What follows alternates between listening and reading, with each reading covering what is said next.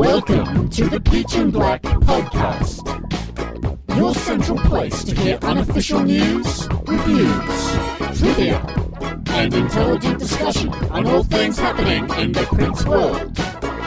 Featuring the hosts, MC, You know, it's got all those classic Prince elements. Captain, Why wouldn't you just record as much as you could? Player, It's just like a story chest of ideas. Toe Jam, Either version. I love both versions. and other special guests. Hi, this is Larry Graham, and you're listening to the Peach and Black Podcast. Hi, this is Ricky Peterson, and you're listening to the Peach and Black Podcast.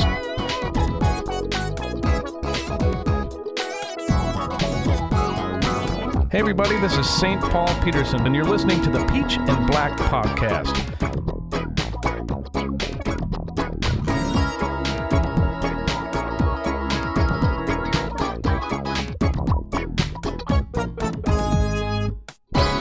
Hello, hello, hello, and welcome back to the Peach and Black podcast. Joining me today are the Peach and Black panel. We're going straight into it. It's Player, The question of you. Toe Jam, Hello! how original, and Captain. Goodbye, goodbye, goodbye. and it's uh, Rob S. in the house as well with all four of the Peach and Black podcast members, and we are here to do another episode. We're going to try and keep this show pretty light. The last show we recorded, for obvious reasons, was quite somber and mellow, and um, it's safe to say that none of us, if I can speak on behalf of everyone, I don't know that I can, but I, I get the impression that none of us and none of the Prince fan community are really over what happened only a few months ago. But at the same time, we want to make sure that we um, focus on the music, on the art, why we were, we became fans in the first place, and not only keep our show going, but keep Prince's legacy going. So, And we thought the best way to do that is do a show that's all about us. just for something different, something something light-hearted and up-tempo. So, uh, what we did was sent out one request or question, really, to our audience via uh, different mediums, whether it be Twitter or Facebook, and we asked you guys, the listeners, to send us your questions. We've been doing this show for seven, seven and a half years or so, and we've got quite a good following, a very loyal and dedicated listening base, and we, we don't take it for granted. We appreciate anyone and everyone who listens to the show. And we wanted to give you guys an opportunity to ask us any anything you wanted. Nothing was uh, off limits. We will get through as much as we can. Potentially everything that we received may be impossible because we we were inundated via every medium really, which was great. But, it, but the, the response was fantastic. So thank you for sending your questions in. And this is what the show's about. Ask Peach and Black a question, and we're going to do our best to answer them today. So we've got Captain set up with his long list. I've got all the questions and you guys don't really know what. What we're in for. Yeah. Captain's the only one who has some semblance of, of what he's about to ask us. So this should be pretty interesting. And of course, he's going to be answering all of the questions as well. Uh, so why don't we take it from the top? Before we, how funny would it be if like every question's like, what does Captain eat for breakfast? is Captain really that weird guy? Like, what's he like in real life? what is he a captain of? is he really a captain or is he just pretending to be a captain? Is he, is he just like the captain from How I Met Your Mother? There's so many questions you could do. It'd be great. So uh, with that, take it away, Captain. Okay, we got lots of questions, uh, Twitter and Facebook, and even some in private messages for whatever reason. But we're going to read them. I don't know if we'll get time to do all of them, but we're going to do a lot of them. Now, these are in no order, but I've just noticed a few which are sort of more on the, uh, maybe on the somber side, so I thought we could just get those done first.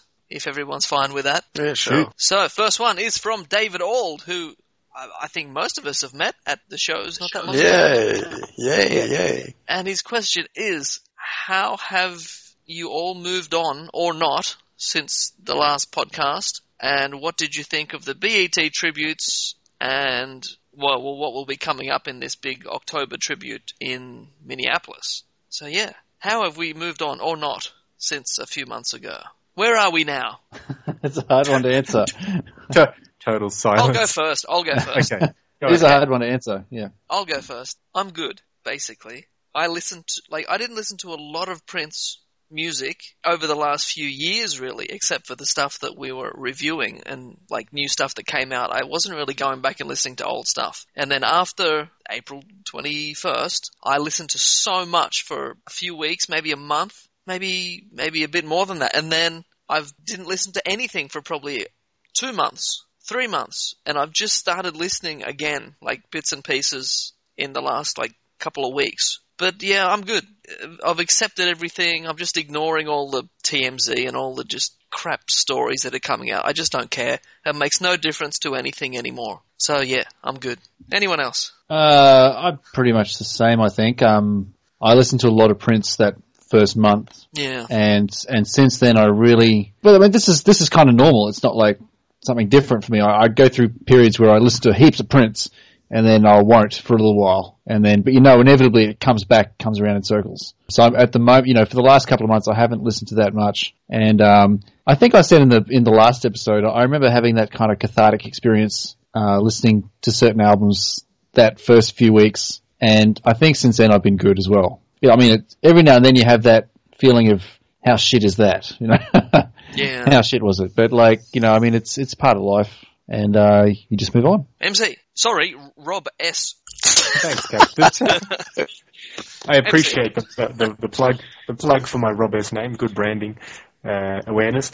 Toe Jam, I've I've sent. I feel what you were saying. It's a, it is a difficult one to answer because you don't want to downplay the fact that over our lifetime, this guy was alive. This incredible musician was alive, and he was producing all this work. And we've got such a, as many of our listeners do, such a long history listening to him, seeing his live performances, reading about him, not only experiencing music, but being incredibly involved in the whole experience of what it meant and what it still means to be a Prince fan or an appreciator of his work. So it is really difficult. Personally, I was a bit like Captain. I wasn't really listening to him. I wouldn't say years, but let's say six months or so, half a year, let's say, before the um, piano and a microphone shows that we saw in February of this year. I wasn't really listening to him at all. And uh, even before the shows, I didn't listen to him much. And after those shows, I didn't listen to him much either. And since April 21st, I haven't listened to him at all. When I say at all, the occasional thing would pop up on Facebook that I would click, you know, a video or something new. I've dabbled a little bit, but nothing, I haven't listened to a whole album straight through. Nothing's possessed me to, to turn him on. And I think it's kind of my way of possibly not actually fully allowing myself to accept it yet. I don't know if that sounds odd, but I guess I was one of those people and I'm, I'm still one of those people. I haven't been able to go back to the music yet, as weird as it may sound, but it, it just feels weird to me. I'm, it's almost like, like I'm playing a trick on myself subconsciously. Like I'll put it off for as long as possible and then, ah, oh, he'll announce a tour in a year or two, you know, like, Yeah. I, I don't have I to think think I said this last time. It's like there, there's still certain songs that I can't bring myself to listen to, but Yeah, I feel what you're saying, but for me, it's been more than that. I'm just, it's not that it's incredibly difficult to, to put him on, to put his music on, but I think it's, it's got something to do with what I just mentioned a second ago, which is if I don't go back to the material, eventually maybe I'll feel better or something will happen or, or maybe something will be released by the estate that will en- re-engage me. I just feel weird. So that's where I am now. I'll just on that. Um, I was just saying in my one about you know how I'm sure we all go through this where you listen to heaps of Prince and then you sort of taper off a bit, and then it, typically what happens is like there's a new album coming, and so you start getting back into it again. And that's the scary thought to me as you're saying that. It's like, well, if there's no more Prince albums coming out, which there won't be, like not in terms of ones that he's approved and everything. What's going to bring you back to listen to? Yeah, it exactly. Like, am I going to have that? Sort of, is it you know is that that circle's going to get smaller and smaller? I'm, I'm guessing, which is kind of sad. Player. Um, for the most part, I'm good. I'm kind of like you, Captain. I'm good. Some of the more emotional songs, it's a bit raw, a bit close to the bone, but um, I can listen to him. I'm pretty much ready to look forward to something new. But again, like you guys said, when's that going to be? We don't know. So the frequency of the releases is on the one hand you can see that like they're trying the state's trying to generate money to pay this tax bill um, so you would imagine there'll be more releases coming but then you know who makes that decision, who makes the calls of what goes out, and uh, yeah, it'd, be interesting to see. Oh, and the second part of that question was, what did we think of the BET tributes and the upcoming thing that'll be in October, the big concerts? I think the BET tribute was the best out of all the tributes that came out. Yeah. I think it was the best one. Oh, by far. Yeah. By far. So I really enjoyed that. I don't know what to expect in October.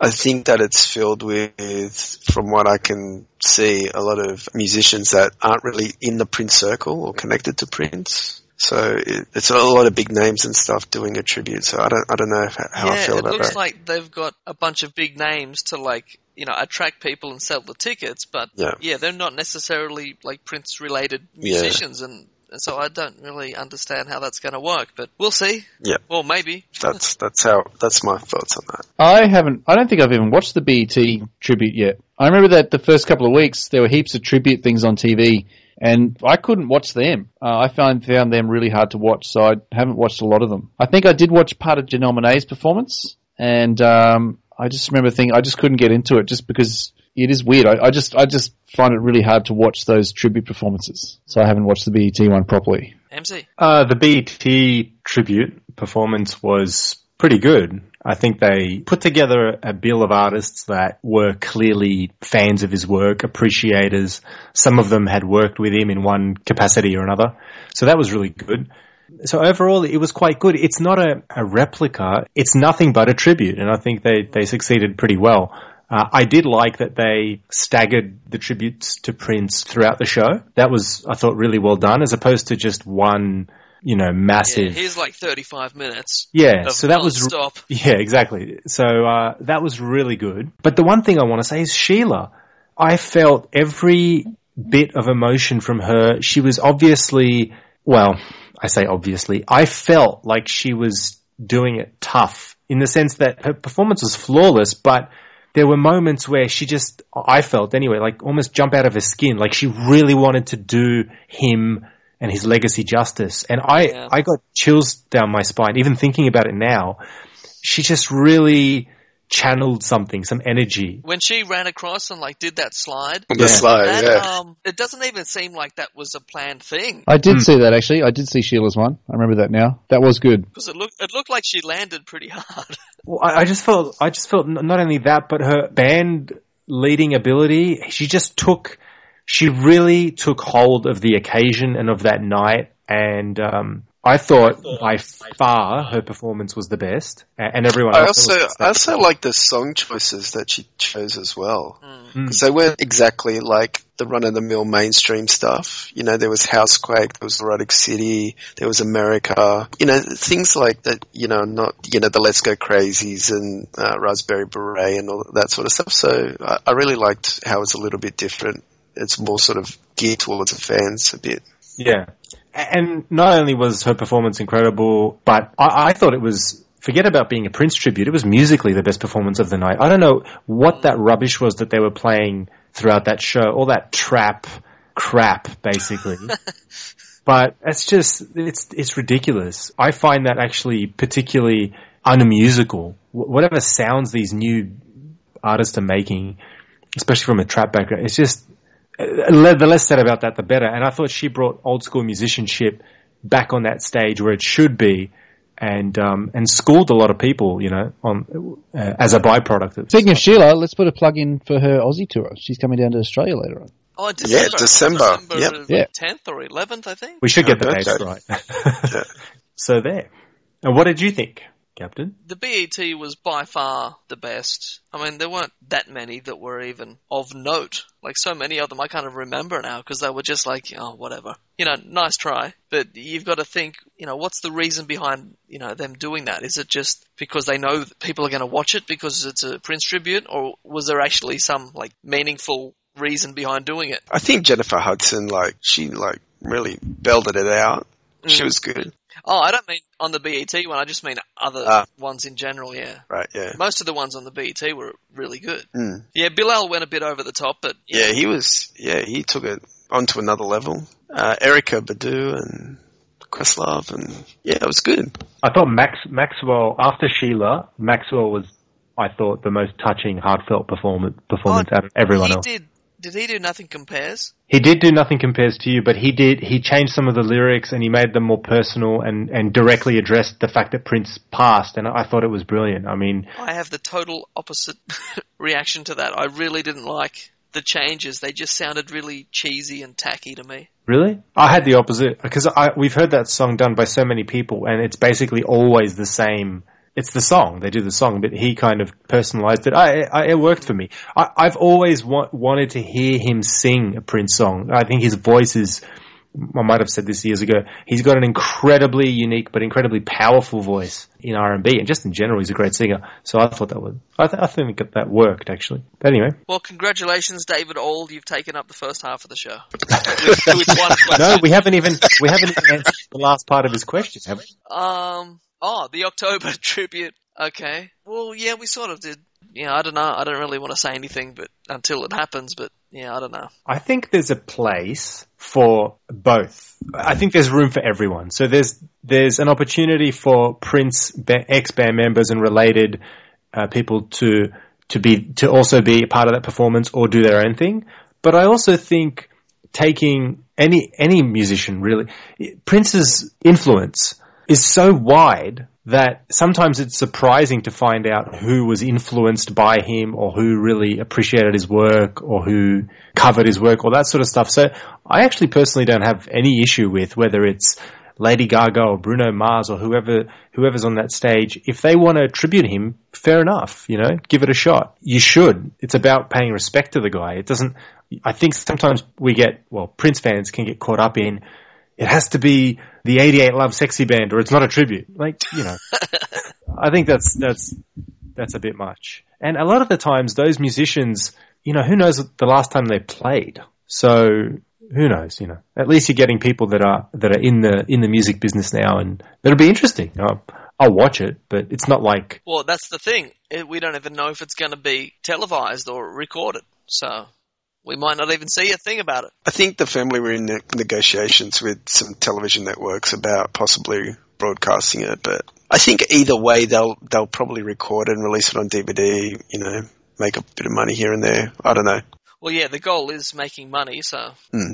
So wait even and see, see what like happens. A pay-per-view thing online or whatever they want to do. Yeah, there's, there's multiple avenues that they could do to monetize it. So just have to wait and see, see where, where it goes. Okay, so that's that question. Okay, next question is from Paul Aiden. Any of you guys going to Minneapolis in October? Would love to meet you guys if you're planning to see the farewell. I'm not going. I don't think any of us are. No, I'd love to go, but I'd love to uh, go. Yeah, yeah. Yeah, uh, not at the moment. I don't know if I'd love to go. I'd love to go to like, you know, these revolution shows that they're going to do. Mm. I don't know about this October thing. I wouldn't be spending, you know, five grand to go over just to see that. I wouldn't No. go to that. I'd go to the Paisley Park uh, tour. Tours, yeah. Yeah, that's that's what I'd go to. I think the oh, October I would- concert is okay for me if I just watch it on TV. I'm okay with that. Yeah. To be totally honest, I probably won't watch it. I'll watch it just for the curiosity. yeah, I definitely watch it just simply, as you said, Captain, just curious to see what they do. Like I said earlier, his reach is so wide. I think it's brilliant. A- Anything that puts Prince's music up there on a stage is fine by me, you know? Okay, next question. Patricia Gay Shirt. Will your interest in Prince wane? Well, probably. The sad thing is, I, I think it probably will. Like, Yeah. that's actually kind of sad to think about and, and say, but it, it probably will. Just naturally. Life goes on and other interests will come in and, yeah. Man, I'm starting to get, I'm starting to tear up, man. This is- I remember when I was like a teenager, early 20s, I listened to Miles Davis all the time, you know, and now I hardly do. Like, I, I'd be lucky to listen to two albums a year kind of thing. But it's always still a part of me kind of thing. And I, so I imagine it'll be the same. It'll, it'll, I imagine it'll taper off, but it'll always be, I'll always come back to it now and then. See, this is where it takes, you know, like very smart planning from whoever's looking after the vault as to what to release, when to release it, how often to release things. You know, there has to be like a very well thought out plan that's going to appeal to like just general people in the world and then hardcore people who will buy everything. It's going to take a good plan. Because yeah, your interest will wane, obviously. I want to know who makes those plans. Who is it? The Well- estate? Is it Londell? is to it the EMI guy? Well, yeah, didn't they announce like a couple of guys were going to be in charge of looking after it or something a while ago? I didn't really take much notice of it. Yeah, it was Londell and the EMI guy, but Yeah. they're more of uh, I look as as kind of businessmen, like setting up deals and all that sort of stuff. I'm I'm talking like the creative side, like. I mean, I've mentioned this in forums and stuff before about like possibly having like a creative team, possibly headed by someone like Questlove, someone that has more sort of intimate knowledge of the music that makes uh, like more the, the creative decisions as to what gets released and you know they're not slapping compilations together of you know different eras of unreleased stuff where it just kind of mish mishmashes and stuff. I don't know. Yeah, oh, the, Although that's the, way Prince liked it, wasn't it? With Crystal Ball, just exactly. I was a mishmash about to say the worst thing they could do is like follow the blueprint of Crystal Ball and just get a bunch of random tracks with all different levels and just put them all together and go, oh, hell, look, here's unreleased music. That'd be the worst thing they could possibly do. Mm. Really, for me. Uh, I don't know if I mentioned this before, but someone could go in the vault and go, "Oh yeah, there's a tape there of Adore. Well, he's released that on Sign o' the Times, so we don't need to release that." Not knowing that's the 10 minute version that everyone wants to hear. yeah. See, there's got to be people in there that's got to know the the ins and outs of the music, and you know, Yeah, it's a good point. Which, yeah, who knows if they have that or not. It is an uh, interesting question. W- will our interest wane? And I think after hearing what you guys have all said, to Toe Jam's point about sadly it probably will, the flip side of that is Captain's answer, which is which I thought was actually you got you hit the nail on the head. It really depends on what happens with his mm. with the vault and with all those recordings It's going to because take a well, yeah, a well thought out plan to keep us to keep our interest. That's the point. Ironically, it's possible that our interest, if it's done right, could even be greater than if he was still alive and, and you know, putting out his own stuff because now, Because we knew that he wasn't going to release Dream Factory, exactly. but these guys might, or any other unreleased album you can think of. There is a solution to this, and that is that you put Peach and Black in charge of managing the vault. of course. the only way. and, and I, I mean that I mean that jokingly, but damn, I mean it seriously as well. hey, we were promised that anyway, weren't we? I wonder if that's legal. Well, yeah. Hey, we've still got recordings of Skype calls. Let's see how legal they are. oh, we do, we do. I think, yeah. Kieran, give us a call. The only thing with that is that it was a slightly different conversation than the one we're having today. But yeah, I mean, look, I think kind of like Toe Jam, half jokingly, yeah, yeah, yeah, we do a good job. But on a serious note, us and people like us, meaning people that are, that have been dedicated for, for a number of years to reviewing his work and his craft, would probably do a reasonable job. I would suggest. And the other thing is that, that mm-hmm. I have to be careful how I word this. I my gut tells me that the, if the four of us had to sit down tonight and work on the first release, and, and we literally were sitting in front of the vault and all the material, I, I think because we are so into his music and had so much admiration and are so grateful for the work itself, I think we'd do that with respect. What I would hate to see, but if it happens, it happens. That's the commercial reality is for his catalog to be milked for every possible thing they can find, whether it's worthy to be released or not. And I think it, it wouldn't be tragic, it wouldn't be sad, it wouldn't be any of that, because at the end of the day, what are we talking about? Pop art, right? Like, you know, we're talking about music. There, there are more serious things going on in the world than this. So it wouldn't be a tragedy, but I just think it would be a shame if people went through the stuff and just tried to milk it for everything it's worth and and just released things that really have no business being released. Like, I don't want to hear muffled old demo recordings of songs just to have every single note that he ever. How about a hmm. Pitbull remix? Yeah, for that. Oh, that, oh, that actually. Oh, now, now you're going to get me on a Next tangent. question. Go, go, Captain. Interrupt. Next question from Andrew Milne. Did you go through a period of not listening? Yes, we pretty much said that. But also, did you use Prince music to help process his passing? That's a interesting question. I th- yeah, I did. I did. I listened to a lot of stuff from that day and like non-stop for a few weeks. And I th- yeah, that helped. It, it helped somehow. I don't know how, but it did. So yes. Yeah, I think we've already. I said this in the last show, and I said it earlier. Like listening to rave uh, driving to the coast was a cathartic experience for me. Yeah. no. Yeah, I'd say the same. It's a no from me. As I said earlier, I, I haven't used his music. I have used music to help me cope with the reality of the fact that he's passed away or he's passed on. I've, and I've used music to help me heal.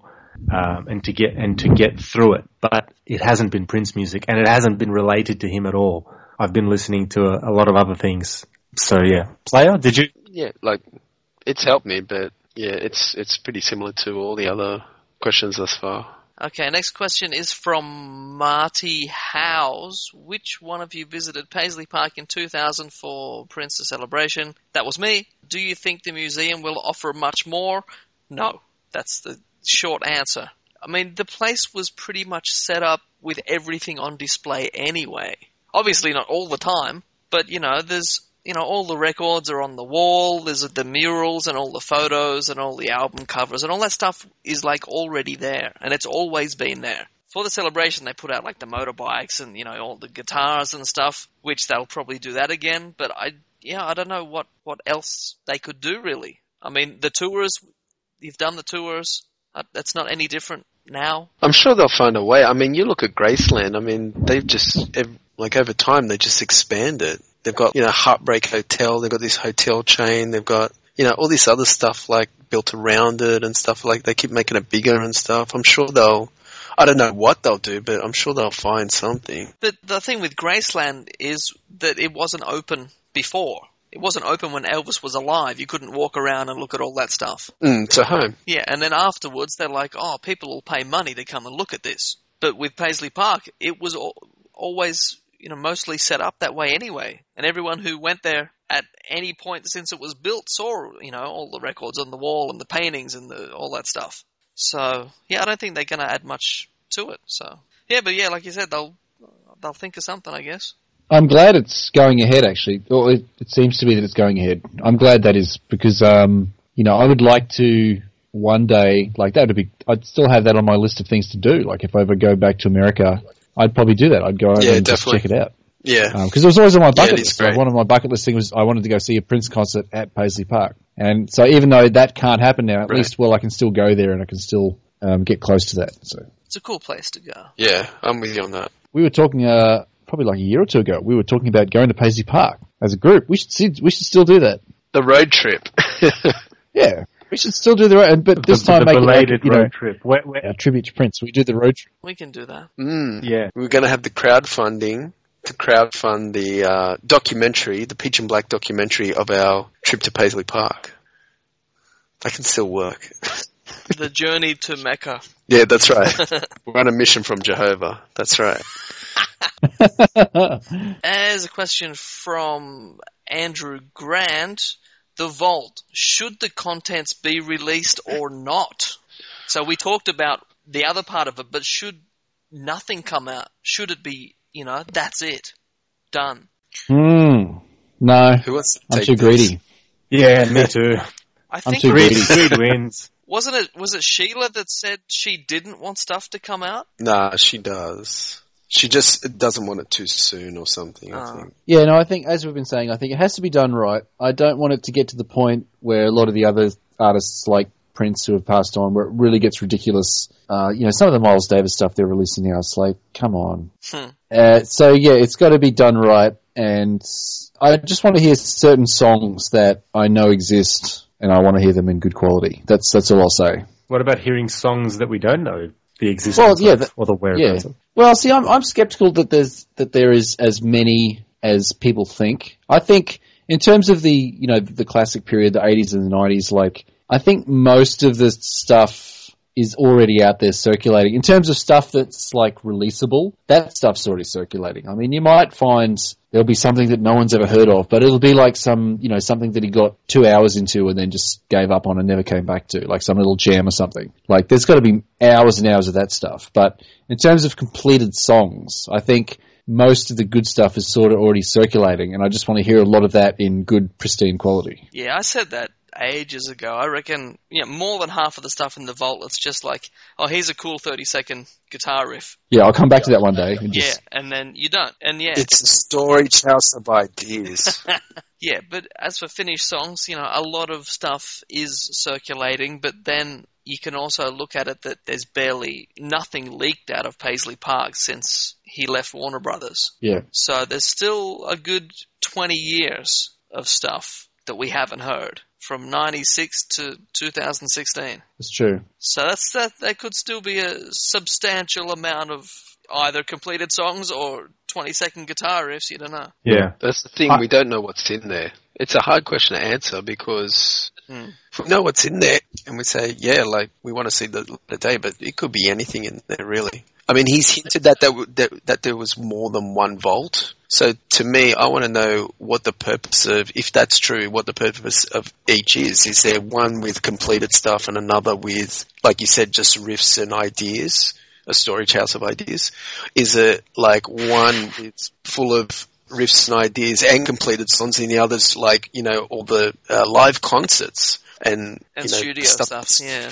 filmed, you know, Oh. in another, like, we don't I mean, know. how good would it have like proper release of a, of a, of each of the concerts, of each of the tours, like one Yeah. main show of each tour, Just like give me one proper act, one Yeah. show, soundboard quality. Well, That's that's, all we need. You guys, you guys are, uh, have now opened this can of worms, which is fantastic because that's the thing that I'm most excited about. I- I'm not as excited about hearing new music or or better versions that are currently circulating or anything like that. I want the video, as you guys just all said. I want to to see things either that we've already seen, but in you know retouched, remastered, great quality of vi- audio and sound, uh, audio and visual. Four, 4K. 4K, that's right, 3D, or things that we haven't seen. And there's got to be literally hundreds upon hundreds, Thousands of hours. possibly thousands of hours of pro shot footage. And I, that is the most exciting because seeing Prince live, it's akin to a religious experience. Experience. and it's also akin, it's second to none. It's a second to none experience. So seeing some of that would be fantastic. And I'm most excited by that. And seeing some guy from Australia hold up a peach and black shirt in the And Montreux. audience at Montreux. Yeah, I'd you pay know, for that's that. in the vault somewhere. That is in the vault somewhere. In the Montreux 2013 MC, version. think about that. You are in the vault. You are in there right now. Technically, yeah. Think about that. That is that is crazy. I want I want I want access. God darn it! You have rights. You have rights. I have rights. well, I, don't, I shouldn't be in the vault. You guys got to. If you read the fine print, you'll be like, you've given up your right to your image and everything. Yeah. Once I entered the uh, auditorium. Yeah. Now, what we should do is I'll stay in Sydney, and the three of you can go on the trip to Mecca to Paisley Park to get me out of the vault. That sounds like a plan. That's a plan. anyway, back to this this question. I go. I'll go back to some interview he did. Or was it The View or Arsenio or something? And they asked him about the music in the vault, and he's like, "Well, not in my lifetime it'll be released, but maybe when I'm gone." Which means he, you know, he anticipated that's what's to happen. Still, no will saying do this or do that. Hmm. But according to that comment, he's like, "Well, you know, obviously this is going to happen." That could have been that one comment that you just highlighted, Captain. Could have been incredibly revealing. Like if he's saying something like that, maybe he was just, you know, I'm not going to be here. I'm sure someone will generally do the right thing and put out what they think people want to see. What, what do I care, kind of thing. Maybe that was his view. Well, we'll never But know. the other part of that comment is also, to me, he's basically saying, I'm not here. What, what will I care? It's not going to affect me. That's how I read it, yeah. People can do whatever they want. I'm not going to be here. I don't care. That's how I see that comment. And of course, he Yeah. knows people are going to try and make money off it when he's gone because that's been his entire life is being pissed off at people trying to make money off his work. Of course, they're going to do it when he's not here. So yeah, that's that. I will say, just on this question, Toe Jam said something about, you know, there's, there, there'll be things that he might have spent a, couple of hours on and then never finished and put away. Thinking about everything that you guys have just said, I kind of have come up with a bit of a view from my, my, my perspective of what I think shouldn't happen, in addition to every other comment that we've made so far. And what I think definitely should not happen under any circumstance is for anything that comes out should be untouched. That's my really strong view. Anything that is released should be released as it was mm. up until April 21st, 2016. No one should tinker with it. No one should add parts. No one should overdub. No one should produce. No one should play over the top. No one should complete it. And certainly no one, in my opinion, should be using unreleased work and then remixing it. If you're going to remix officially released stuff, that's a different story. But taking stuff that hasn't been mixed, mastered, released properly, and then playing around with that, I think is an issue. Bl- blasphemy. Yeah. it's, It's inevitable, That- though. It is inevitable, and it, it is inevitable. Yeah, there'll be the Will I Am. oh, you know. don't even mention it. No. Un- uh, uh, un- they'll- they'll- they'll- I mean, can you imagine taking an unreleased track, then getting Will I Am to produce it, add his own vocals on it, and release it as like the exclusive world premiere single of, of the of the latest posthum of the of the first posthumously released Prince album? I think that would be terrible and terrible because for obvious reasons. I mean, it just it doesn't even need to be explained, right? I mean, that's just a terrible That- idea. That's just horrible. Well, even there's even a indication of that. I think wasn't it during the rave era? Clive Davis had some sort of meeting with Prince, and they were like someone brought up Puffy or someone doing a remix, and like Prince just like got up and walked out. Yeah. So like, I mean that. Yeah, That's, that I mean, he says it feels the same way. Yeah. That should So- not happen. Okay, here's a, here's a question for you guys. What do you feel about people that are connected to him that have put up their hand wanting to produce him, like Jimmy Jam and Terry Lewis, or uh, Wendy and Lisa? Well, see, No. it depends what you mean by produce. I My mean, answer's if, no. if all you're saying is, here's all the master tapes for this track, we're gonna mix it and we're gonna release it, that's fine. But yeah, when it comes to adding, oh no, I just needs a couple more keyboard parts here, no, don't do that. But you know, they're gonna mix it, you know, to their style, obviously, because that's, that's what producers do. But you don't even need, I mean, Jimmy Jam and Terry Lewis, why do they even need to be in the picture?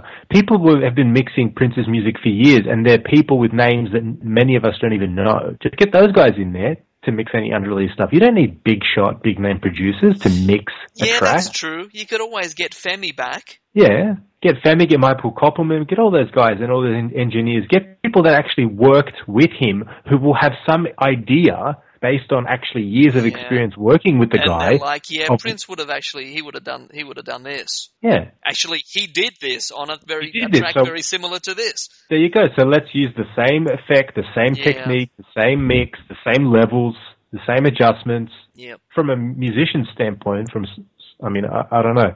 Yeah, actually, forget what I said about Jimmy Jam and Terry Lewis. Unless they're remixing like Corporate World, that we, don't need to be involved.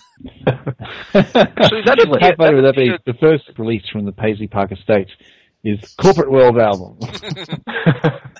actually, I wouldn't actually mind that. I heard that in the vault there's an unreleased Time album. If Jimmy Jam and Terry Lewis took that and you know made it Yep. their own, that'd be cool. Oh, you're talking about the one from '97? Uh, I don't know, I was just reading about that the other day. right? Because Corporate World's from like what 89 or 90, but yeah, there's supposed to be another one which has barely been mentioned and no one hardly talks about it, but it has been mentioned by Morris and a few people. Morris Day. Yeah, a 97 unreleased album, and I'm like, what? Was Prince involved though? I think so. Yeah, okay. Corporate World kind of evolved into Pandemonium. Yeah. Like sort of half the tracks are from Pandemonium. Actually, I have to add a word into this conversation, and the word is, or song title, I should say. The song title is Wally. Now, before everyone loses their minds, we all know that Wally was a song that Prince recorded and then had the tapes erased too. But rumor has it that he later on re-recorded. Now it's not the original, but he re- re-recorded a version of Wally that actually is in one of those vaults. If that's true, the assumption I'm making is we all want to hear it, right?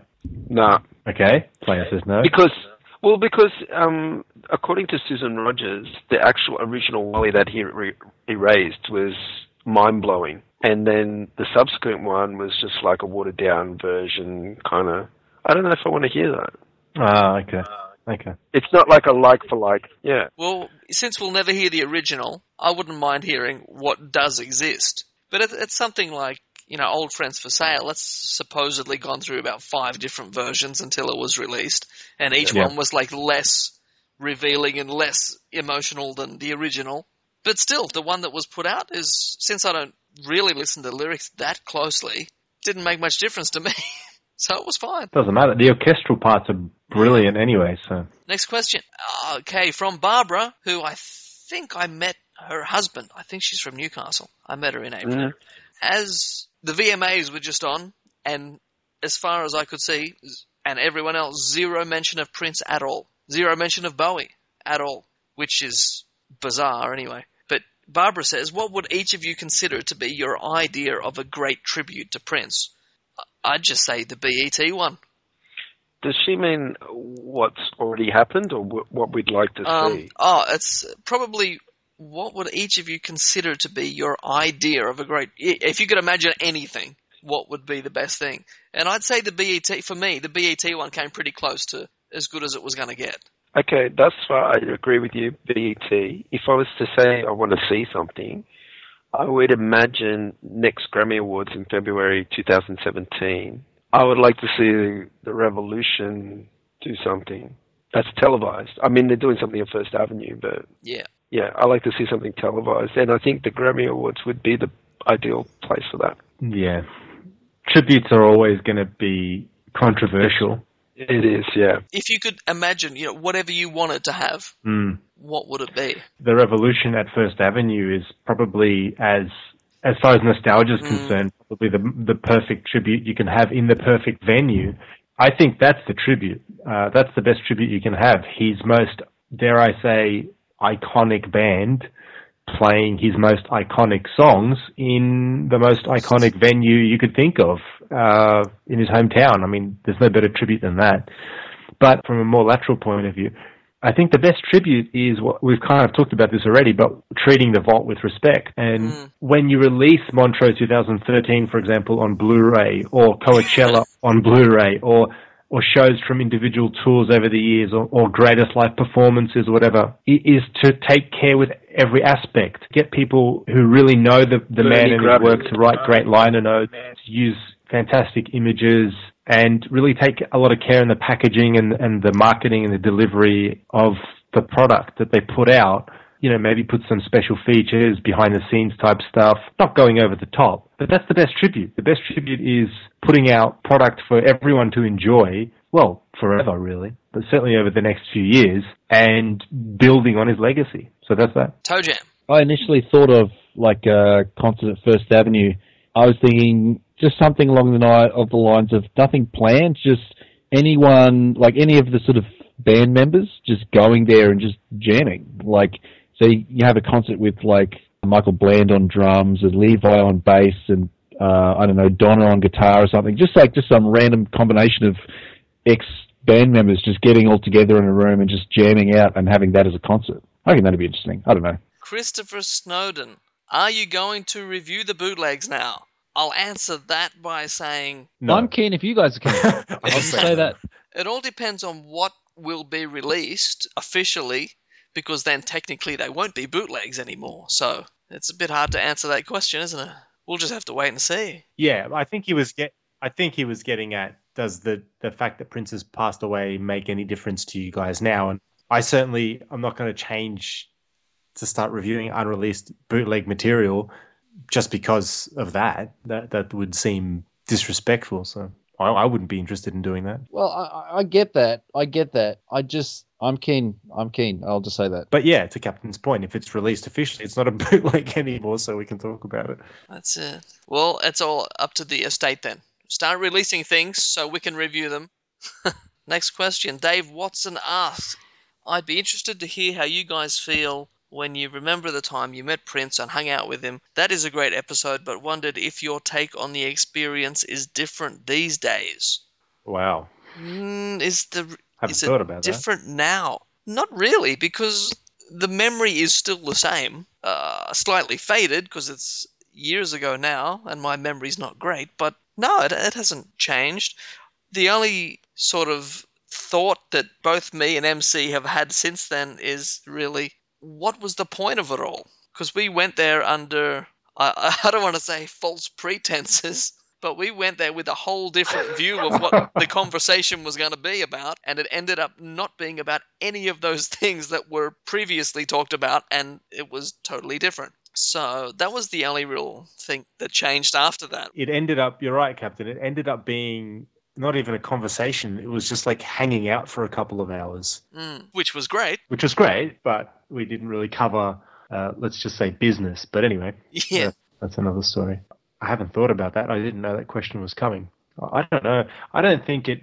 The experience was what it was, and it was awesome. Yeah. The fact he's not Uh, here now doesn't change if it- what happened then. It doesn't change. It was all. cool then. It's No. it was Um, talking about it now. It was still a cool thing. Yeah, it's still cool. I would say I'm probably more consciously grateful for the experience now because, you know, for obvious reasons, it's that chapter's closed, you know. So from that perspective, I feel incredibly blessed and lucky, as I'm sure Captain does as well, for having been there. Uh, it's such a small moment in time, but you know, it's something I'll, I'll never forget. So it's more like a gratefulness, you know. It's just heightened now. It's like, oh shit, that actually happened. Like we were actually, and the cool thing about not just it being one of us is it's also a shared experience, which makes it doubly as cool because you can talk to someone about it. I think if it would have been just one person, it would have been a very, very different. But yeah, uh, fantastic. Anyone who doesn't know about that can listen to that episode. We should feature that episode actually because we, we have been getting queries about peop people saying, "What are you talking about? I haven't heard this this show." And so mm, it's possible that many of our listeners don't even know that we um, met Prince uh, at his request, at his invitation. He invited Peach and Black out there, and um, anyway, that's all folklore now, but maybe not as well known as as what we initially thought. Well, that brings me to the next question or two. Solange Jessica asked, I guess Jessica Solange asked, when was the Adore extended version mentioned? And it was then, in October 2010, in New York. Straight from the horse's mouth, as they say. Prince mentioned it. He rambled on it for a few about it for a few minutes, and uh, I- my memory's really faded on this. But I, I'm not sure whether he said I could play it for you, or you'll have to come hear it, or something like that. No, I- that I- was I don't the, know, Captain, that was the um Fill the blanks. that was the unreleased album with Tal and Chris Johnson that he said he had in the car. I will. I will just quickly say that the facial expression on both my face and Captain's face, from what I can remember, was like just like complete. Um, Hmm. I, I think we were both speechless a number of times during that night, but that was one of those moments where like you don't know how to react. Like the guy is telling you this. He's like a few centimeters away. He's telling you, "Oh, by the way, I've got a 20 minute unreleased." Like I think both of us probably thought, "Holy cow!" If fans knew about this, they'd lose their mind, right? So that'd be cool to hear. Next question is from Austin Ernst. What are each of you guys' favorite Prince eras? Which is always a good one. And uh, and you can break it down into so many different answers, but if I'm going on live era, it's going to be 93, oh, even 92 to 96, early 96, the NPG as, you know, the original NPG. But studio, it's going to have to be the classic, you know, 80 through to 88. The, you can't even pin that down to a specific year. It's just that whole run was just insane. But yeah, live band, live era, yeah, 93, 94, 95. Oh, amazing. Toe Jam, player, can you hear me? Uh, live would be, stu- and studio would be Love Sexy for sure. Oh yeah, Yep. 88. Do you say live and studio both Lovesexy? That those that's your favorite era, regardless. Mm, yeah, because I think he started like a concept in the studio and he took it out on tour and made it like fully realized kind of thing. Like, you know, it was just like a concept that he sort of not only kept it on the record and just performed it, he actually like took it and ran with it kind of thing. It was, yeah, it was f- fully realized. I'm I'm surprised you said that. I'm surprised you said that, player. I always took you for um. Why? I thought you were going to answer that question by saying rave was your favorite era. I don't know. I was expecting more of a hilarious No. response than that. you know all the all the all the Nah, hip hop R and B artists Uh, guesting on on Rave the album and that whole promotional machine. I don't know. Toe Jam, answer this question. it's really hard to. It's either between like say eighty one to, or maybe yeah, eighty one to eighty three, just prior to Purple Rain, like that controversy ninety nine, Mm. and then some of the early Purple Rain stuff, or probably Lovesexy. I think Lovesexy era. Yeah, play, play a set Love Um, sexy. I mean, my my favorite album is always either '99 or, or Lovesexy. I, I, I can never I can never split them. Live's a bit different. I prefer the Lovesexy band or the NPG to the Revolution if I wanted to see a live concert. But there's something about that early era, that 81, 82, 83. Like to me, that that's I, I've said this heaps of times on the show. Like to me, that's that is Prince. Yeah. Yeah, That's how I it envision. Prince in that era. And then everything else is always like Prince doing something different. You know. Yeah. MC, Okay. what do you think? My favorite live era would be between 87, 88 and 93, 96, which may be exactly the same as what Captain said. You can't beat Sign o' the Times, Lovesexy Bands live, and you just can't beat Kick Ass NPG in the mid 90s. They just tore the house down. Those are probably the top two, but the, I'm talking purely musical musicianship. Don't and- you mention musicology and Renato Neto. But what I will say is my I I guess my favorite band that I ever saw that I actually because I, I didn't see the Lovesexy Sign o' the Times bands and nor have I seen the NPG. So out of any bands that I have seen, out of any era that I was a part of in some way, the musicology band, but it's the musicology band before musicology, which would be it's actually not the musicology band. It's the One Night Alone band. I think as far as what I experienced from a live point of view, that's my favorite era, the One Night Alone band. And from an album With or without perspective, Rad? uh, Rad is cool, but she probably without Rad because she wasn't there for long enough. I really wish I saw those 2003 shows with three keyboard players on stage. You know, What? just straight back to Didn't? Minneapolis Wasn't- sound. I Rad wasn't was in. Australia, wasn't she? Yeah, and I wasn't. What? Yeah. That's right. You didn't? I was in Korea or somewhere in 2003. Hold on, you didn't see the 2003 tour? No, How could, how do I know, know this? Maybe I, I saw 2002. I saw 2004. Oh wow! So you were in that basement? Nope. I'm sure we've spoken about it. I can't believe I forgot about it. I saw One Night Alone in Japan. I saw two musicology shows in America, but I didn't see the Australian 2003 shows. Wow. Chance was Chance came to Australia, didn't he? Yeah, yeah. yeah. Or did was Chance? here. Rad no, was yeah, here as well. okay. Yeah, he did. Yeah. Yeah, you had Chance, you had Rad, you had it was Morris on keys then as Renato. well? No, Renato. Renato. Yeah. Renato. You had Greg Boyer. Three keys. That would have been cool. It, Yeah, you know, Maceo. total Minneapolis Correct, sound, Maceo, just wall to wall keyboards would have been so good. So hold on, but just for my own curiosity, Player and Toe Jam, you guys saw the 2003 shows. Yes. I saw 2004 shows. No, I was in um I was in England in 2003. Mm. Oh wow, I totally forgot this. It's just Player night. And Player, were you at the basement? Only the first night where he didn't perform, Oh. not the after show. We've covered. I'm sure we covered this in like January 2009 when we all first started talking to each other, but I totally forgot. Okay, sorry. Yep. And my album, my favorite album period is um. This isn't really even an era, like Captain said, 80 to 88, but I'd I'd say 84 to 88. 84 to 88 is is just unmatched.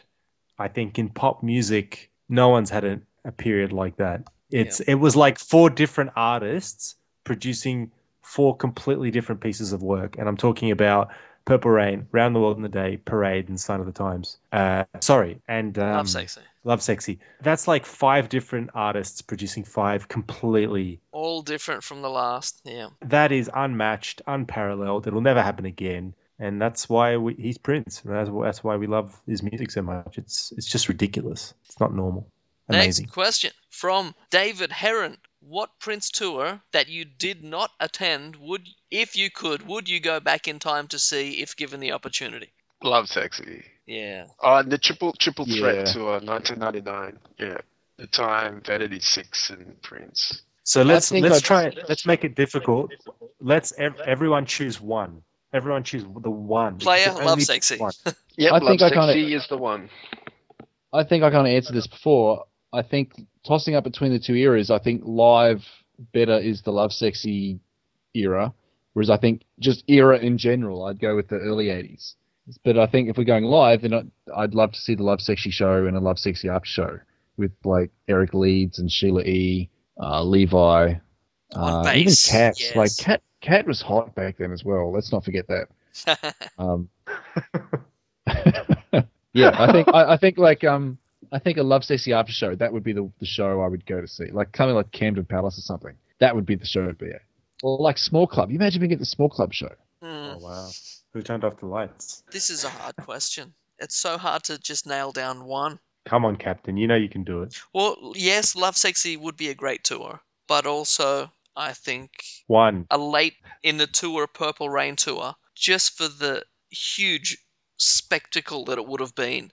You know, that was the biggest he ever was, like in pop music, in general, in the world. That would just have been an amazing. I reckon the last week of the Purple Rain tour to go to one of those shows would have just been insane. But then also, you know, Gold Experience.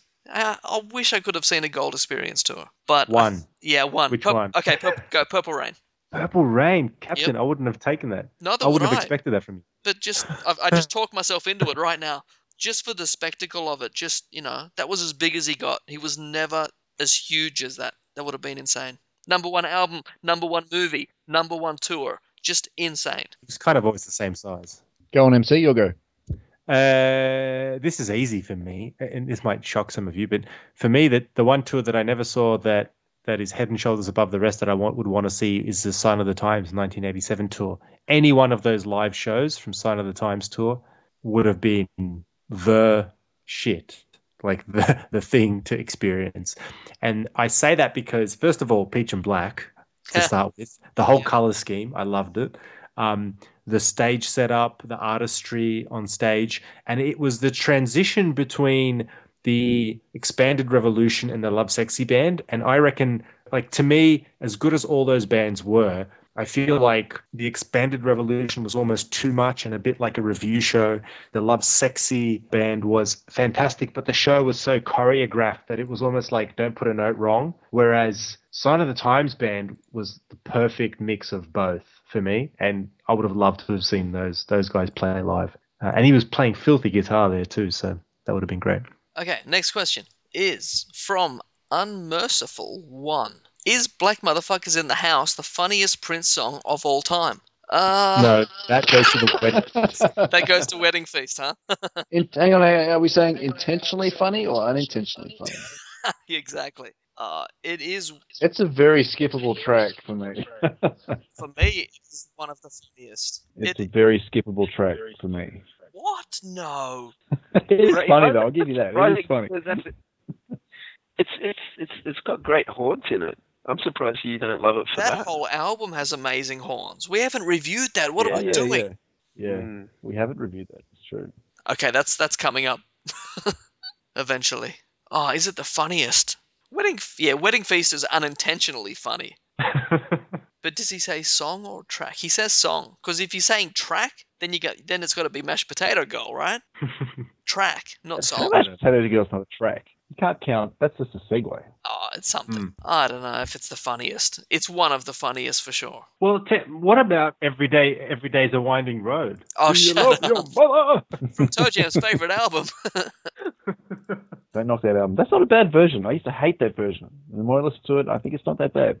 Okay. Okay, next question from Batman89. Saw him in April as well. Since the Warner Brothers war started in 93 and the subsequent split, have we, the fans, received more or less music as otherwise would likely have been made available via the traditional formula of an album a year with accompanying singles, remixes, videos, and yeah. Uh yeah, that's that was the big problem at the time. He was he wanted to release all this stuff, and Warner Brothers said, "No, you can't oversaturate the market." And then he got out of Warner Brothers, put out a bunch of music, and then Yeah. it slowed down instantly. He put out Emancipation and Crystal Ball, and everyone's like, "Oh wow, look at all this music!" And then it was back to pretty much an album a year after that. That's true, but I think we're underestimating the amount of material. That's in the short term. In the first three to four years after the Warner Brothers split, he put down probably more music than at any other time in his career. So you're talking 96, 97, 98, 99, right? That's four years. He releases one, two, three, four, five CDs worth or five discs worth of new music, and then Crystal Ball another three CDs of you know remixed, rearranged, and bootleg material. So as far as releasing material to your fans, that's like eight or nine albums worth of music in what three or four years. That's a lot of material. And and more if you count Chaka Khan's "Come to My House" and Larry Graham GCS. There you go. There you go. That's even more. And the truth. So that's the truth. it's actually a yeah. And so I Kama inclu- so Sutra, yeah, I included all that. Yeah, and then Kama. How can we forget Kama Sutra? But but I think it was a, a, a f- not a far cry, but it was not really the deluge of music we thought would come once he was out of Warner Brothers. No, but I think you know what happened. You know what what it is. It's the crystal ball fiasco, where he had this idea of releasing all this music, but then he he realized he had to do not only making the music, but he had to do all the other business part himself. Yeah, like, he had to, he had to actually do something. yeah, and and actually printing the CDs and you know releasing it, and so like you know there was extra duties that he took up, which I don't think he accounted for. Mm. So you know that sort of slowed him down in in some regards. So not only he Hmm. had to deal with the creative stu- stuff, it's the business side as well. Whereas with Warner Brothers, he would just create it, give it to them, and they handle and they all that. sort it out. He moves on. Yeah, and he, yeah, and he keeps creating. But you know that, that I think that process slowed him down in those post Warner Brother years. Mm. I think, uh, you know, I wouldn't be surprised if um, Prince kind of saw what was coming, perhaps, in that it was becoming harder and harder for major artists to release an album a year. And um, maybe the big studios were sort of getting into this direction of, which is what they've been doing since, is sort of, you know, the big major artists release an album every three years kind of thing on average. And I think maybe Prince thought that there's no way I'm going down that track. Hmm. Um, I don't know. I, I, I kind of feel like the, the diamonds and pearls and the symbol thing just kind of, I think it took a lot out of him in terms of this whole idea of the album and the tour and everything that goes with it. And I think he just wanted to get, yeah. yeah, all the promotion. I think he just wanted to get back to a space where he could just record something for, for fun and release it, you know. And so whether or not we got more or less, I mean, it's probably not that different. We he's always been prolific, and he may have slowed down a little bit in these final years, but that's kind of inev- inevitable. So I don't have any complaints that we didn't get what we maybe originally thought or something. So Yeah. Okay, after everyone says all those things, yeah, I'm with Toe Jam. It's probably ended up roughly about the same amount. Uh, in fact, if anything, it's probably more in the later period. I mean, like he released so many triple discs, and like we were saying, 2002, he puts out Expectation and C Note and One Night Alone and the live album. That was a massive year for releases. Yeah, that that period from like 97 to 2002, there's a crap load of material that came out. And then it sort of really slowed down again. Yeah, but I think, I think 2003, not much at all. 2005, I think absolutely yeah. nothing. I think from then on, it's just a case of him getting a little bit older and just slowing down naturally. Yeah. So. Well, then, then yeah, from early 2000s, it started moving to, you know, the the NPG Music Club and digital. You know, Yeah. here's just a song just for fun. Yeah. Why should I do that when I can do this? Oh, let, us not forget. I mean, 2000, 2001, we're also getting Chocolate Invasion, Slaughterhouse. yeah. Yeah. Um, there's just so much from that period, and then you've got like a whole other disc's worth of of one-off tracks from that same sort of era. Like, it's ridiculous. Yeah, it is. It's crazy. Uh, You guys actually got me thinking about a one night alone era again, and we were talking about pro shot releases earlier. How amazing would it be to get really high quality pro shot footage from one night alone? I don't know if I'm alone on this, but pardon the pun. But um, It would be good. Aren't I you would happy love- with your live I would the love to see. Aren't you happy with your live at the lab? Uh, he said Pro Shot DVD, didn't he? Not filmed by, you know, a hairdresser in the audience, you know. Oh, that is yeah. We, let, us I talk still about remember that that. release There's some. There's a moment in that DVD where Prince calls out for Eric to do a solo, and they do a wide shot. Eric doesn't even have the sax in his mouth, and Trump and um, uh, what's his name? Boyer is like doing this trombone slide. I'm like, Boyer's not even playing. Yeah, that's classic, isn't it? Okay, next question. From Robert Findlay, what's your favorite Prince scream? Now, I, uh, I'll go first just because why not? The one at the end of Endorphin Machine is always Ah, going to be a classic. Yeah, that's yeah, that's what I was going to say. I was going to say that too. You beat everyone to it. But then the other one that pops into my head just for no particular reason is the Beautiful one at ones. the start of Right the Wrong. It's not a great scream, but I've just got that song in my head now. No, I got a better one. I got, I got one that cuts to the heart, and that is um something in the water. Halfway through that song, he starts Uh, off with this little, and then it just belts it out. Oh, yeah, yeah. It's got all the reverb on it. Yeah, yeah, I know the one. That's the part where he fell off. starts from nothing. It just starts out of nowhere and just builds, and then just then he's next thing you know he's wailing his guts out. Mm. Yeah, end of Endorphin Machine is it. Yeah, Endorphin Machine is. All the different versions. Opus Signium, what is your favorite Prince guitar solo? Oh, have you got all night? yeah. I'm just going to throw it out. I I hate you. I think that's the first one that came to my mind, so I'm going to say that one. What? So I hate you, studio. Solid. You're Guitar Is talking there even guitar in that song? Yes. I Are, are you remember. kidding me? Captain. Is it- I haven't listened to that It's song very for a long short. time. though. It's very short. Uh, it's just the first one that came to my head. So. Favorite guitar Here's one. song? Here's an underrated one. Here's one so that that's people studio. forget You're about. talking studio though. Yeah, Oh, I isn't that what guess. it I wanted? guess, yeah. Yeah, yeah. One that's um one that's often forgotten. Planet Earth. The guitar solo on that song in that one is really good. I You're haven't listened to right. That is years. definitely Yeah, forgotten. you're right. Yeah, that's definitely forgotten. Well, It's a good solo. I though. thought you guys were going to agree with him about the solo, but okay. well, you know, you can't go past the, the obvious Purple Rain. I mean, it's the the signature guitar solo for him. Yeah. You know, you can you know every single note of it through all the times we've heard it. It's very memorable. That's probably just because we've heard it a million times as well. But is it the I like- best? I don't know. It's pretty good. I like the one he does on Scandalous Sex Suite. Oh yeah, That one, I really like that one. Like the In- third part of it. Yeah. second or the third part is just yeah, big guitar solo. Yeah. The, the Rapture or whatever it is. Mm. Crime, That is- the Passion of that the is Rapture. good. Yeah. yeah. That one I really like. Live for it's Love really hard to choose one. You know what's a good guitar solo? Interactive, if you can think of that. Mm, It is, yeah. Yep. Mm. There's so many. There's you know I remember it starts again, with a big bend. this is an all all night. Yeah, yeah, it does. that's a that's an all night question. You just keep going through guitar solos. Yeah. I haven't come up with one, but I would probably say I could never take the place of your man. Oh yeah, Yeah, probably I could never take the place of your man, followed by gold or something. I don't know. Gold's good too. Little Red Corvette. Oh, there's so many, so many. Shush. Shush.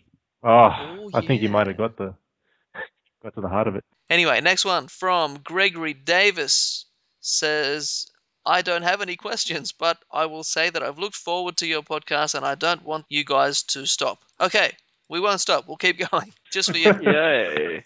Yay, Greg. I've got a question for Greg. Why do you like listening to the podcast so much, Greg?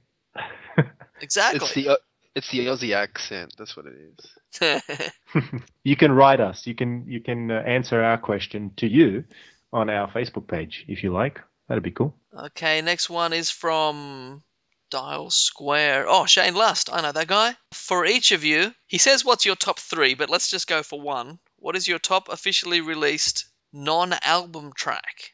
Could be from a CD or download or whatever. Non album track. Ooh. Okay, I've got mine, but you guys. Does that mean like does that mean like internet releases? Yeah, yeah, anything. Ah, my mind's. Hmm. Yeah. I've I, I, that. th- I'll just guess MC's going to say when I lay my hands on you. Isn't that on Chocolate Invasion or Slaughterhouse? Oh, yeah, it is. Does that yeah, count? It is. It is. Does that No. count as an album release? I, I'm laughing because you were probably thinking, wh- what did MC Rob S. Sorry, here at Montreux? What, what could it have been? That was one But of no, you're, Yeah. but you're very close because my, my choice is actually in a large room with no light. Ooh. 2009 Ah. studio version, one off track. Yeah. It was put up online days before the 2009 Montreux shows, and that's my favorite Yeah. for sentimental reasons. Yeah, I agree with that. That's mine too. Oh, really? Mm, Ooh. Yeah. Okay, cool. uh, are we counting B sides in this list, or that's that can That's that a counts as non-album track, yeah? Yeah, that's got to be a B side, surely. I think Erotic City. Oh yeah. Oh jeez, I'm stuck now. The uh, horny pony just keeps coming into my brain, but that's not the. that's not. That's nowhere near the know best one. that, Cap. We're we're talking about releases here, bro. Exactly. Ah. I really like the Funky Weapon remix, like Get Off and the Lubricated Lady and Love Left, Love Right. Oh, jeez, I don't know. Oh, that'll do. what else is there? Wha- Okay, is a question from Andrew. Andrew why 1763. What are each member of the Peach and Black Crew's top, oh, top, we're not going top five, favorite non 80s Prince songs? Okay, so we're looking 90s and 2000s, and Oh, we did that. We did the '90s top ten. Oh no, but that wasn't us, was it? that wasn't our favorites. Uh, there's heaps actually. Well, I could go on for ages about this. one. Non 80s. Yeah, Yeah, heaps, that's that's heaps. heaps. That's a that's a, that's a whole show. Who who asked the question Yeah. again? Andrew. Andrew, that we might turn this we might turn your question into a whole My answer- episode, actually. I think Yeah. anyone who's listened to the show long enough will know my answer, and that's It's something strange on but true. Yeah. Strange but true. That that's the track. That's the sugar right there. Go and listen to that track. Oh, let me think. 90s. Well, it's it'll be. I I can't. I won't pin one down. It'll be something on gold. You just gold. said non eighties, right? Yeah. So it could be some. Oh, oh, it's probably for me. It'll be something on Gold, or even on the Symbol album. It could be the Morning Papers. It could be the Continental. It could be Endorphin Machine. Uh, there's there's a lot. the track time of Art Official Age. Oh yeah. I really like that Nice. track. What about you, player? Uh, I'd have to say maybe Insatiable. Oh yeah. Yeah, good choice. Just just makes just gets out of the eighties with that one. Yeah. Mm. See, I was going to say Pink Cashmere, but that was released in the 90s, but recorded in the 80s, so I can't. what about uh, another one of my favorites, My Computer from Emancipation? Oh, That's a good joke. That's a great track. It's good. It's a strange Strange but but true. true choice. Everlasting Now. I love the Everlasting Now as well. That kicks ass. Yeah, with the Yeah. Santana ending. Uh, You could go all night with this. A a few that come into my mind are um, the the, the breakdown. Um, Yep. Definitely, without a doubt.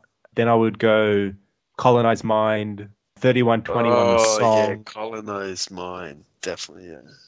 Thirty one twenty one the song. Um, Oh, MC, you just reminded me of when we were at Ivy and he started playing a song, and we're all like, "It's colonized mind." And it was it was Oh, never take the place of your man, but it was Yeah. so no one knew the difference at the time. We're just like, "Oh my Yeah. god!" and then he He's started. playing it. so that was cool. Uh, yeah, and then a few other things like um, a million days of musicology. Ooh, I would also say last December of Rainbow Children, just because of the extended instrumental outro. I just think that is musical bliss. Um, Yeah. Yeah, seeing without a it doubt. live is even better. Darn you. Oh, shit. Uh, Snap. shut up, Captain. Mano, Man'O'War of Rave, and then, you know, how much time have you got? Endorphin Jump Machine. Jughead, yeah. yeah, I think that'll do. Come, track one off the Come album. That's got to be up there. the, the album guys- release you guys- version. Might just get me back into listening to Prince music after the Yeah. show, I tell you. Okay, next one. Matthew Payne. Here we. This is a, this is a good one. You're gonna have to think about this. You're in the vault. Somehow we got in the vault. We were looking for MC. We got in there, Looking for Rob S. and we discover a ten-song album. It's the album Prince should have released. It was the direction you wished he'd gone. After which album? That is. Oh, that- what a that- great question. That is a thinking question. Can you repeat that question? Okay, you're in the vault. You discover a 10 song album. It's the album Prince should have released, slash, the direction you wished he'd gone after which album? Hmm. Oh, it is hard. Because so many, the first like 10 albums were like totally different directions every time. I'm going to say, and this is, I love the Batman album, but You're going to say And- Love and I love- Sexy. I was I love thinking of Lovesexy. Bridge, but yeah, I mean, I think Lovesexy's so good, and I think after Lovesexy, it was always it was always a bit of a dip, and I think yeah, that's that's some something in there, like the original Rave Un2 the Joy Fantastic album that never got Ah. released. Maybe that I don't know. May- I don't know if that's the album, but something from that period. Yeah. Yeah, I agree. I was thinking around there as well. I'm thinking something completely different, actually. I'm thinking either, and I won't say either, I'll go with my gut feel. I'm thinking the oh. album right after Emancipation. Ooh. Because I feel like The Truth from 97 was cool, but I kind of wish he veered more into that, actually, more into that sort of territory of playing with acoustic and electric vibes and harmonizing those two things together and, and playing around with that a little bit more and maybe going more down a world music vibe, just really going down a tangent. Because he kind of, after the truth, he, he came back to his Back to normal. funk roots with 80 with a 98 New Power Soul and then and then rave and all that kind of stuff. And then I think that was the point at which he could have drastically recalibrated. What's the word? Recreated himself after emancipation. Mm. I'm going to change my answer. uh, and it, I'm just looking at my shelf of albums, and I think I think the album after Rainbow Children because Oh yeah. Oh, you know he, you- he started going he started going down that experimental jazz kind of Mm. thing. And we got a bit of it on the Rainbow Children and Expectation, and then the next thing you know, we're back with musicology. And I love musicology, but I always felt like it would have been cool from just to stay in that underground period just a little bit longer before the big comeback. Yeah, yeah, that's true. It's interesting, isn't it? That's a good yeah, question. That's cool. That's a cool choice eh, because he he's always been a kind of artist who he, he's always pulled in two two different directions, right? Or, or many. That's why different they pay me the directions. big Like, do I please my my pop audience or do I indulge in my artistic fantasies? And I think maybe maybe what's in the vault. Here's I just want to make one quick comment, and, and we'll keep going with the questions because the show's not about this, but. We were talking about what's in the vault. He was in Paisley alone so often and recording so much without people even knowing that in reality, none of us and none of the people even closest to him have any idea what's actually in there, I think. I mean, he could have just put all sorts of stuff together on his own. He, he, there, there might be a, you know, one out alone, piano and voice. There might be a number of those sorts of things in there. So anyway, keep moving. Okay, next question from Ronald Wylink. Has atten- oh, this is a good one too. Has attending the microphone and piano tour and the release of Phase Two changed how you will remember him? I don't know. Well, it will in a way. By seeing the piano and microphone tour, it just made me think how even more unbelievable he was as a performer. That's what I think. Yeah. Mm, Because we knew that, but then after seeing those shows, just him on the Yeah, stage, no one else, crazy. Yeah, it was a different level kind of thing. Something you just had to witness. Yeah, it was great. MC. Yeah, I'm I'm with you. I'm pretty much verbatim what you said, Captain, and and players' thoughts as well. Like, there's just no no words to express what I think the four of us and anyone who experienced the piano microphone shows experienced. I mean, whew, yeah, it makes the loss harder to bear. Like we knew, we knew, we knew he was a great performer. We've seen lots of things, Yeah, but after seeing those shows, yeah, crazy. in a way, it makes his passing harder to bear. Thinking about those piano and mic shows in in one sense, because it was the beginning of his journey into that format, and I kind of feel like it would have been great to see how he would have evolved in that setting. But in a really in another way, going back to Captain's point about how incredible it was, yeah, it makes him, it makes his artistry, his musicianship, and his performing ability to perform and captivate an audience even higher. I mean, it was remarkable what he pulled off just on his own on the stage with no bullshit, no lights. We've talked about all this before. No, nothing but a guy on the stage playing a piano. And uh, so, in a way, the flip side to what I said earlier about makes his passing harder, it, it actually makes his legacy and his impact on me as a fan of his uh, tremendous. You know, it's hard. It's hard to describe. I guess there'll never be another like him. That's all I'll say. Told you. I don't think it makes it harder. The fact that we saw the shows, I don't think it makes it harder to bear. If anything, I think it makes it a lot easier because I just feel so privileged that I was able to see tho- that final tour. I mean, I think we said this last show as well, but probably something like 5 or 10%, probably not even 10%, probably like 7 or 8% of what we would consider, you know, legit Prince fans Saw those witnessed shows. that those last piano shows, and I just feel so lucky to have been one of the countries that he came to, to for us to see that. I think it would have been a lot harder if he had died and we didn't see those shows, and the last show I saw was like you know four or five years ago. It's a good point. Yeah, I I think after those shows, you know, I think I don't know what you guys feel, but you know, I think we all kind of feel like you know we're all getting a bit older and life is moving on, and those kind of shows were something of a bit of a closure. I think, like I think all of us had our interest in Prince had I don't want to say waned, but it had sort of become a bit less uh, spontaneous or something. It sort of become Maybe a little bit exciting. I don't know. yeah, it, it had become a little bit predictable in some ways, and so those kind of shows is it's some it's it's a bit of a closure, I think. So I'm so lucky I was there to see them. So. You can definitely say about those shows is as being the last shows, the last tour that we saw, it couldn't be any better. Oh Yeah. yeah. I mean, just the intimacy. It, it was kind of like a like closing. To Toe Jam's point, a closure. The shows were closure of some sort, but it's easy to say that in retrospect. But I think many of Think us of- felt that at the time. You're right. think of it this way: like, imagine, like, uh, I, you know, this is a terrible hypothetical scenario, but imagine, you know, Prince had cancer or something, and he had 12 months to live, and someone said, "What do you want to see as the final show?" I mean, in that scenario, you'd probably say, you know, I just want to see him play the piano and just sing, just for an hour and a half. Like, Yep. So in that which res- was up my in spine that as you said that because I'm remembering Yeah. that we all saw that. in that sense, it's like it is the perfect show for him to go out on, as sad as that is. Well, talking about closure, uh, I don't, I don't want to end. We can't end the show on on this sad one, so we'll, we'll, we'll go a couple more.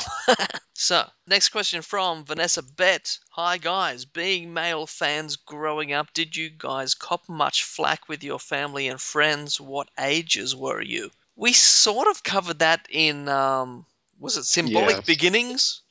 Yeah. yeah, it was. We did a show, years ago. Vanessa, called Symbolic Beginnings. I can't remember. um, It was probably maybe 2010 hmm or so, and we talk tell exactly those things about how much fun it was being the only Prince fan in you know the entire town you live in. It's great. I think the general answer to that question is that all of us did experience a number of those things, but we grew out of it, I guess. So.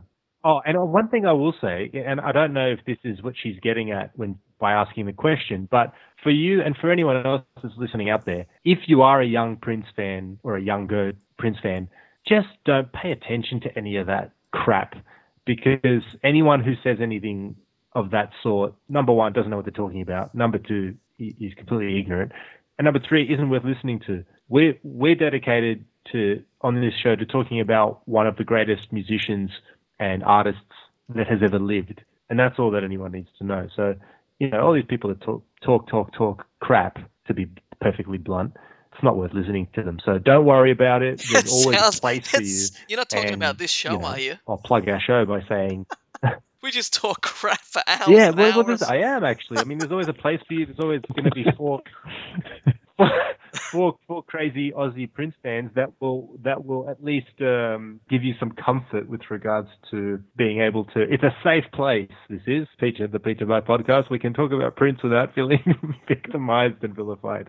There you go. Okay, here's one from Jim Hartson. He says, I'll ask a non Prince question. After the Hearts interview, I listened to his music and really took to it. Are there any other new or not well known to America artists that you'd recommend? I don't know any new artists really. Anyone else? I'm not the person for the, to answer that. Uh, there's a new artist that I'm listening to called Nao from the UK. Uh, she's just released a debut album called For All We Know. That's a really good album. So yeah, check her out. What's her name? Nao, N-A-O. Anyone else? MC? Toe Jam? A couple of people, when you say new artists, relatively new on the scene, my pick would be Kamasi Washington, without a doubt. Uh, check him out. Kamasi Washington, again, not that Oh, yeah, new, but definitely. newish in, in popular terms. Uh, Hiatus Kaiyote, they're fantastic.